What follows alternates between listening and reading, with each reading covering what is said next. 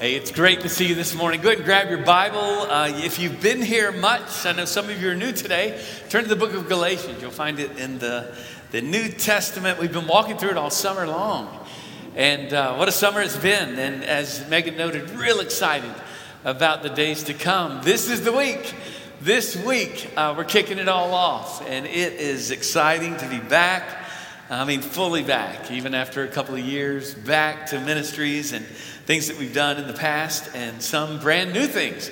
In fact, launching a new uh, gathering of men on Tuesday morning. Um, I want to encourage you to come and join us on Wednesday nights. And again, as she noted, the, uh, the Grow booklet itself and online will tell you everything you need to know about where to get plugged in. Uh, some of you like to personally invite you to uh, a, a, new apologetic, a class that I'm doing for six weeks on Wednesday night as we consider how to uh, embrace all that's taking place in our culture today from a biblical standpoint, and then how to engage our friends, family, and uh, coworkers, uh, classmates uh, with the gospel. And it's a challenging thing to do, but we can do it. We can do it with grace as we express truth and share the gospel. So I hope you're. Um, yeah, I hope you're cooling off a little bit. It's below 100 degrees these days, so that's a good thing. And hope you're having a wonderful Labor Day. Some of you are watching us online, many of you are, and some of you maybe because you're out of town or doing something a little different today. Uh, I hope this summer, at some point along the way, we, uh, our family, hope you were able to get away maybe from the heat or get away from your normal rhythms. Uh, many of you know that for a week in late July, we were able to get away to one of our favorite places up in Colorado. And one of our favorite things to do um, is to go hiking when we're up there. Now, if you're going to take a serious hike, uh, you better take a guide with you, at least somebody who's done it before. Like you're going to climb a challenging 14er. Uh, you need somebody who's done it. And uh, so in the past, I've done a little bit of that myself, and uh, it makes all the difference in the world. This is true in all of life, isn't it? To have somebody who's done it, like walk alongside somebody who actually has done it. I don't know if you've ever gotten lost on a hike. Nowadays, it's kind of hard to get lost, maybe in your car, but we still do it, don't we? Admittedly. Or get lost in, in a store, in a mall, or somewhere. Uh, wouldn't it be cool to have like a spiritual GPS all the time? Like Google Maps, you know exactly where you are. You know exactly, like the map is laid out. Or maybe what is Siri, somebody telling you, now turn right right now. You know, wouldn't it be amazing to have that? Of course, if you're a Christian, if you're tracking with me, we do. We have exactly that, and it's the Holy Spirit who lives in our lives. Today we're going to talk about the work of the Holy Spirit and how He guides us and leads us.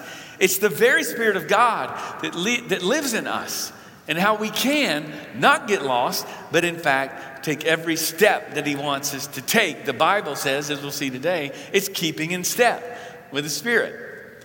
Now, all of this happens before, I mean, after something else happens. Something happens before all this. See, what makes you a Christian We've been talking about this for a long time and here throughout the summer. What makes you a Christian is not a new resolve to work harder, right?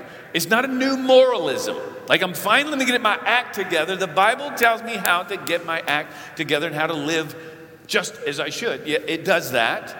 But something happens before all of that. Or we're off track. We just follow after another religion that bears Christ's name. It's called Christianity. The Bible says, in fact, that being a Christian means that you've experienced spiritual resurrection in your life. In fact, Ephesians chapter 1, we're going to get to Galatians in a moment. Ephesians 1 20, it says this. You can see it there. I pray that the eyes of your heart may be enlightened. This has been my prayer today for you.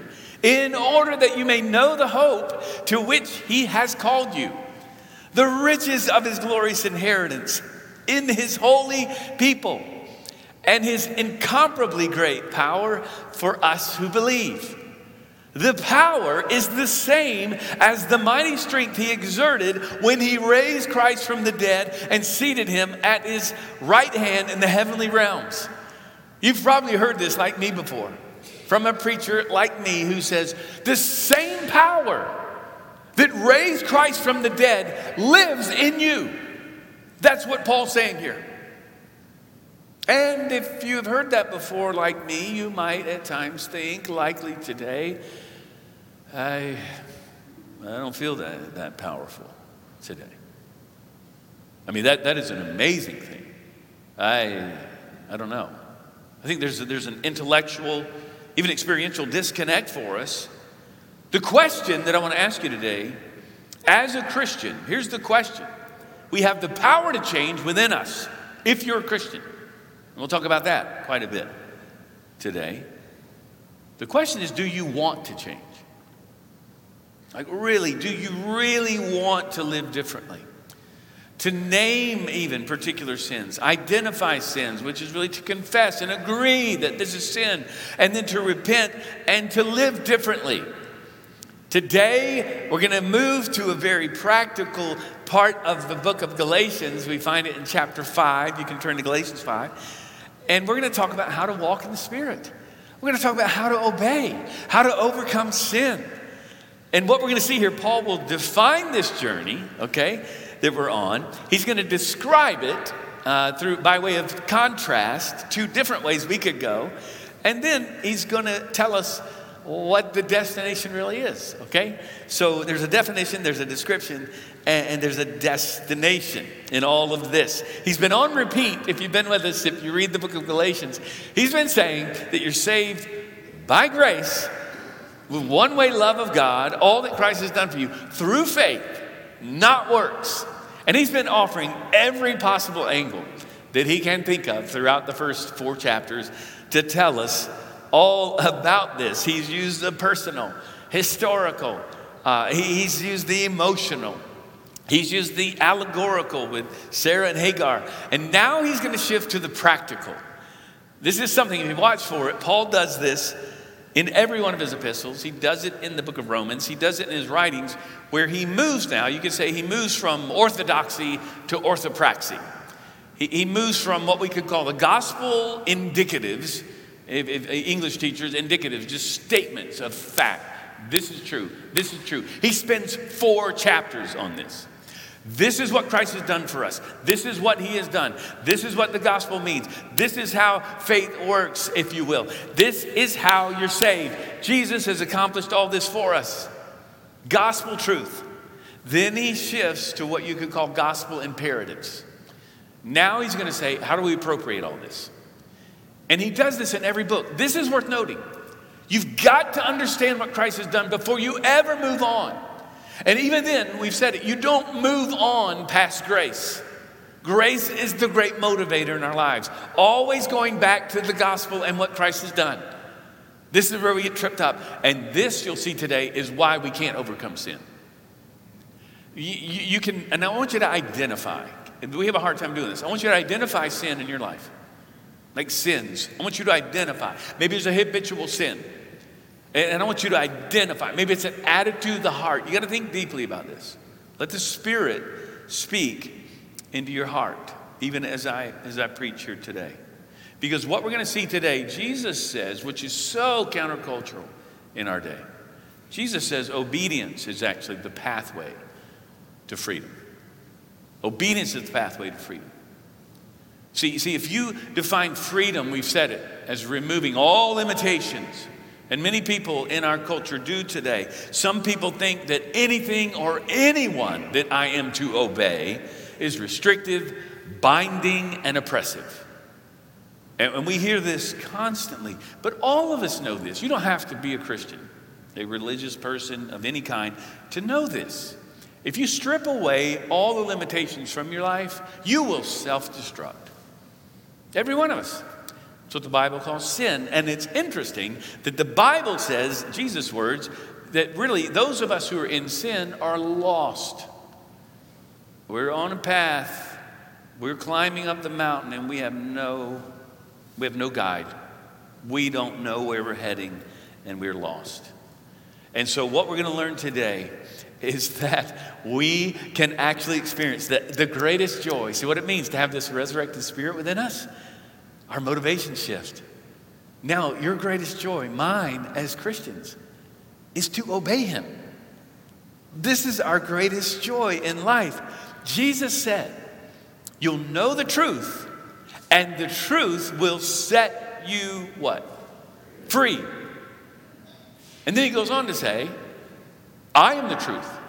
He says, I'm the way, I'm your guide, I'm with you, I'm the way, I'm the truth, and the life. You see, Christian obedience, if you've been around here much, uh, in our church, you, you know this Christian obedience is not an impersonal transaction. It is not a rules and regulations, it's not principles to follow. It's a relationship with a person, Jesus, and we follow him. See, the Christian life really is a journey, it's a walk. It's a journey. In fact, Jesus, when he came on the scene in, in Isaiah 61, he, I mean, I mean in Luke, he, he, he reads from Isaiah 61 and he launches his ministry. It's the passage that points to the servant of the Lord, the, God, the Messiah to come. And he says, I've come to proclaim freedom to the prisoners I've come to release the oppressed. He says, I'm all about freedom. And it's so interesting that, that the world sees us as Christians as those who are so legalistic and just following the rules.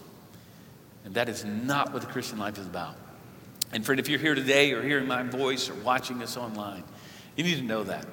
Christianity is not another religion, albeit the best one of all. That's, that's not what Jesus came to bring. He came, in fact, to set us free. And freedom comes by His Spirit in us, giving us the power to live the life we ought to live. In Galatians 5, verse 16, we're going to begin there, verse 16. We're going to go through verse 25, and you're going to find here within this text very, very popular uh, scripture that is the fruit of the Spirit. In chapter 5, if you've been with us much, uh, you know that he began uh, with this shift. The shift starts taking place at the beginning of chapter 5, which I think is why it's broken down this way by commentators or those later. It is for freedom that Christ has set us free, he says in verse 1. Uh, now, this sounds um, like just kind of repetitive, redundant. But what he's saying is okay, okay, so we've been set free by faith and not your works, by faith in what Christ has already accomplished. Now, it's freedom now throughout the rest of your life. You're to live in this freedom. And then he goes on to say in verse 6, he says, being religious or not religious doesn't account for anything. Doesn't matter. Religious, irreligious, only faith. This is an interesting phrase, and it'll play out in our sermon today. Only faith working through love. Wow. That, that's an interesting phrase. He says that's what it all comes down to. But he says, don't use your freedom with licentiousness as an opportunity for sin. And instead, stay busy serving each other, or you're going to consume each other if you don't outgrace each other. And then he moves to this next verse in, in verse 16. And I want to begin with now the definition of the journey. All right? Then he's going to give us a description and the destination. Look at verse 16. But I say, but I say, instead of all of those things, you're going to consume each other. Stay focused, walk by the Spirit, and you will not gratify the desires of the flesh. For the desires of the flesh are against the Spirit, and the desires of the Spirit are against the flesh. For these are opposed to each other to keep you from doing the things you want. Look at this opposing desires is what he's talking about important phrase to remember, or word to remember. We'll unpack that a little bit more as we have. Here, Paul defines the Christian life as walking, right? He notes there are two pathways. Uh, our sinful nature, in contrast, another translation says, in contrary, it's contrary to the desires of the Spirit. There's a war going on, and it's a war of desire. It's not like you're going to not desire. We're created with desires. Desires are a good thing. In fact, desire is why we worship God, as we'll see today. Desire is good, but both are about desires. This is interesting to note. We've said this. If you were here, uh, I think a couple of weeks ago, I noted this. Um, the word desire in the Greek is the word epithumia. We said that epi is the prefix in the Greek means over or, uh, or on or upon. And it's really like a superlative. It means over desire super desire. Epithumia is a word that we see over and over again in the New Testament, and it's an important to understand it in this light. This has been, this has been life changing for me. Uh, it's often translated lusts, which is a bad translation, I think. Um, because it's so much more than that. And because in our culture today, we think lust, we think sex. It's actually an over desire. We've said that sin is more rightly understood as an over desire for good things that we've made God things. This, this concept can be life changing. We, it's an, it's an uber, uber desire, it's, it's an over desire for things that we, we search for to find our identities. Okay? It's hard to say, we don't often say you, you can lust over your job. Super desire, over, desire too much from your work. You can lust after money. We might say, oh, I get that. We can lust after our children, our family. We can lust to be the perfect parent. We lust after comfort. We lust after power. Now we might say, yeah, okay, I, I get that.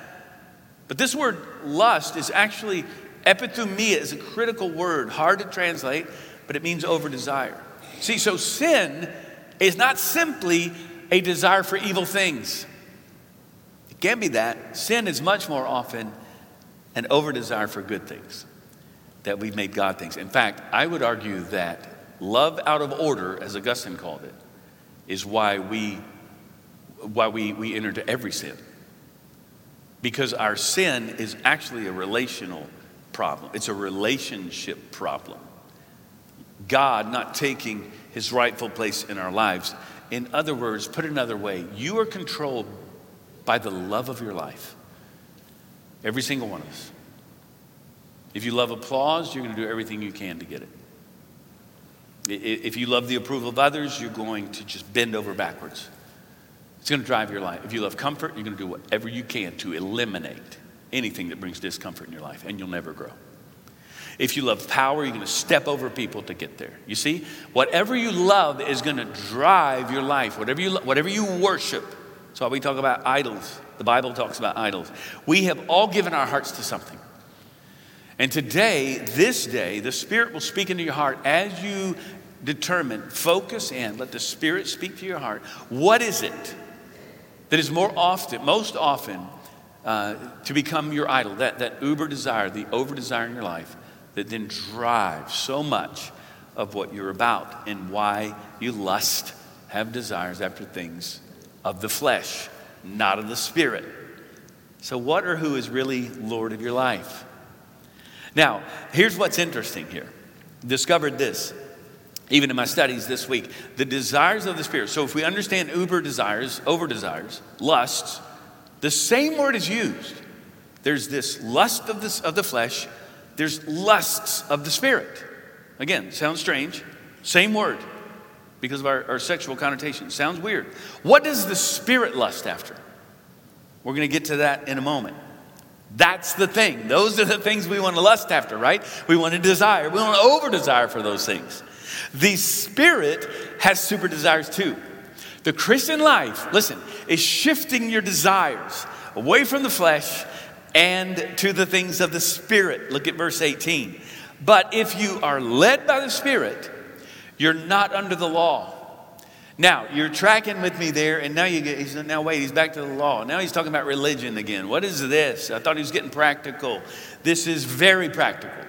There are two desires the flesh and the Spirit. If you're under the law, you live a life of condemnation. You live under the law, you def, you're defined, your life is defined by guilt, shame, and a constant need to try to appease God. Am I doing enough? I got to do more. I got to I got to prove myself. I have to, here's the word, justify myself. And you're enslaved. You're enslaved to the lesser desires of the world, the desires of the flesh. This is why he says, if you are under the law, you are you're under the, the desires of the flesh. This is what he's saying. He's still contrasting this here. And so to understand, if I have one, however, who loves me, even though I'm not perfect, and I'm embraced by him, then I am free. I'm free from fear. This is where freedom really comes through, come, comes from. And then I can live out, here it is, my faith. I live out my faith by expressing itself in love. That's where all of this goes. I can actually look like Jesus. And so, if you never believe the gospel, friends, listen, you will remain under the law and always wonder if you're doing enough because you never will. And it's a constant life that runs to the things of the flesh. Never is there a greater moral transformation in a heart than when you're captured by the grace that God has extended to you. And here's the shift then you finally have a shift in desire. You want to, watch this, your motivation changes. You want to obey Him. That's the problem with many of us. Just say no, stop it, stop sinning, quit that habit. Not, how's that going for you, by the way? That's not going to work. Never has it worked in my life.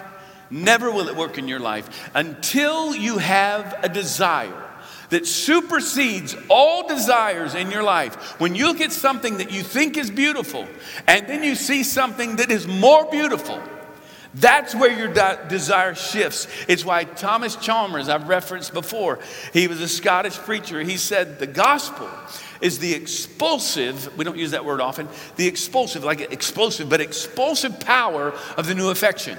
It's a, it's a new affection.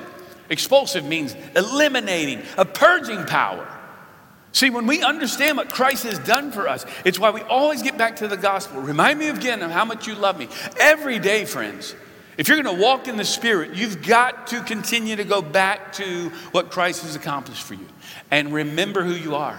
Or you'll continue to seek the things of the flesh and desire the things of the flesh. You can't simply show something is wrong and then just say no. You cannot do it on your own power. You need to try every method to see, every possibility to embrace the greatest love of all time. It's why being together in worship, I applaud you, I commend you. You're being reminded even now of the greatest truth you're going to know this week. It's so important for us to be together. It's why we're constantly saying, Come grow with us.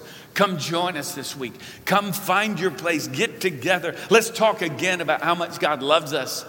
So he defines the journey as one that's pursuing Christ ultimately. But he says, you know, there's, now he gives a description of this. There's two ways you can go. And now he describes it. Watch this. Now, the, the works of the Spirit, this is verse 19, works of the flesh are evident. Now, Tim Keller has noted there are 15 words here. Seven are sins of irreligious people, eight are sins of religious people. As if to say, this covers all of us. Because watch this the, uh, for irreligious people, let's say, uh, sexual immorality, that's the word porneia, um, impurity, sensuality, idolatry, sorcery. Then he goes to drunkenness and orgies, which I think is a bad translation, by the way, carousing, uh, reveling, partying. Both the last, those two have to do with, with, with substance abuse. It, it has to do with overindulgence, each, each of those. And we would all look at those, that list, and go, oh, yeah, those, yeah, those are bad. Those are really bad things. We, we, I don't, we don't do that. I get it. Well, the drunk part. I, well, anyway, but I mean, there's some things. That, Those are, those, but watch this. Look at the others enmity, strife, jealousy fits of anger, rivalries, dissensions, divisions. Those are things that, I mean, tribalism, polarization, disunity, even in the body. I mean, that stuff happens in the church. Those happen among religious people, Christian people. Then he says in verse 22, but the fruit of the Spirit, now watch this, not fruits, this is my preacher pet peeve. Not fruits, fruit, meaning produce, the result of. The fruit of the Spirit is love, joy, everybody together, peace, patience, kindness, goodness, faithfulness, gentleness, and self control. Then he adds, against such things, there, there is no law. Don't worry about it. It's like Augustine said um, love God and do as you please. There's no law against being just like Jesus. If you're filled with the Spirit, desiring the things of the Spirit, why is it fruit, not fruits? Here's why. It's like looking at a diamond, flashing a light on it, and then light is refracted out. We've done a whole series on this. You can find on, on our website. But, but you see this, it's love. The one thing is love multifaceted love. In fact, let's just take a quick, quick stock of your life. And by the way, this is on our sermon response guide, broken down. We've, we've done a whole series on this. But love, think about it. I want you to see. This, this, is where we can say, Ooh, I need to grow here. Lord, give me a greater desire. The opposite of love, you could argue, is not hate. The opposite of love is fear because, because uh, perfect love casts out all fear. See, love is self protection. I mean, I mean, fear is self protection. Love is self giving, it's self opening. And then joy is, is, is really inviting God in and focused on the intrinsic value of who He is. That's joy, beyond our circumstances. The counterfeit for joy is to focus on the gift and not the giver. And the counterfeit of love is really selfish affection.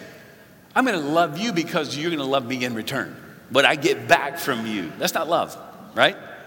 Peace is confidence, trusting God's in control. Patience is the opposite of anger, where we forgive others. Kindness is, is a generous spirit, it's a generosity of spirit as opposed to envy. That's kindness. It's delighting in others' successes. Goodness is, is sincerity, integrity all the way through. It's goodness to the end. It's, it's a holistic goodness. You're gonna, you're gonna do what you said you're gonna do, is what really faithfulness is, is being reliable. And, and gentleness is actually humility, as opposed to pride. Self control is always choosing the best thing, the important over the urgent. And so all of these are expressions of love. And this is so important in our culture today. I've talked about this, but uh, David French, who is probably my, one of my favorite cultural commentators, he says the problem in our day is that we're very bold about our convictions, many of us as Christians, and often, too often, really bold, clear, and often uh, aligned with some partisan view. And we're really certain about these things. They're non negotiable. But then we get to the fruit of the Spirit and the way of Jesus, negotiable. And in so doing, thinking we're right, we are wrong. Because Jesus is perfect theology. To live like Jesus is the goal, right? So he defines the journey, he describes it there, and then he moves on to the destination. And we'll close with this ironic twist. The destination of the journey, not, not to a, a, a place, not to a new moral position, those are false peaks, but to a person.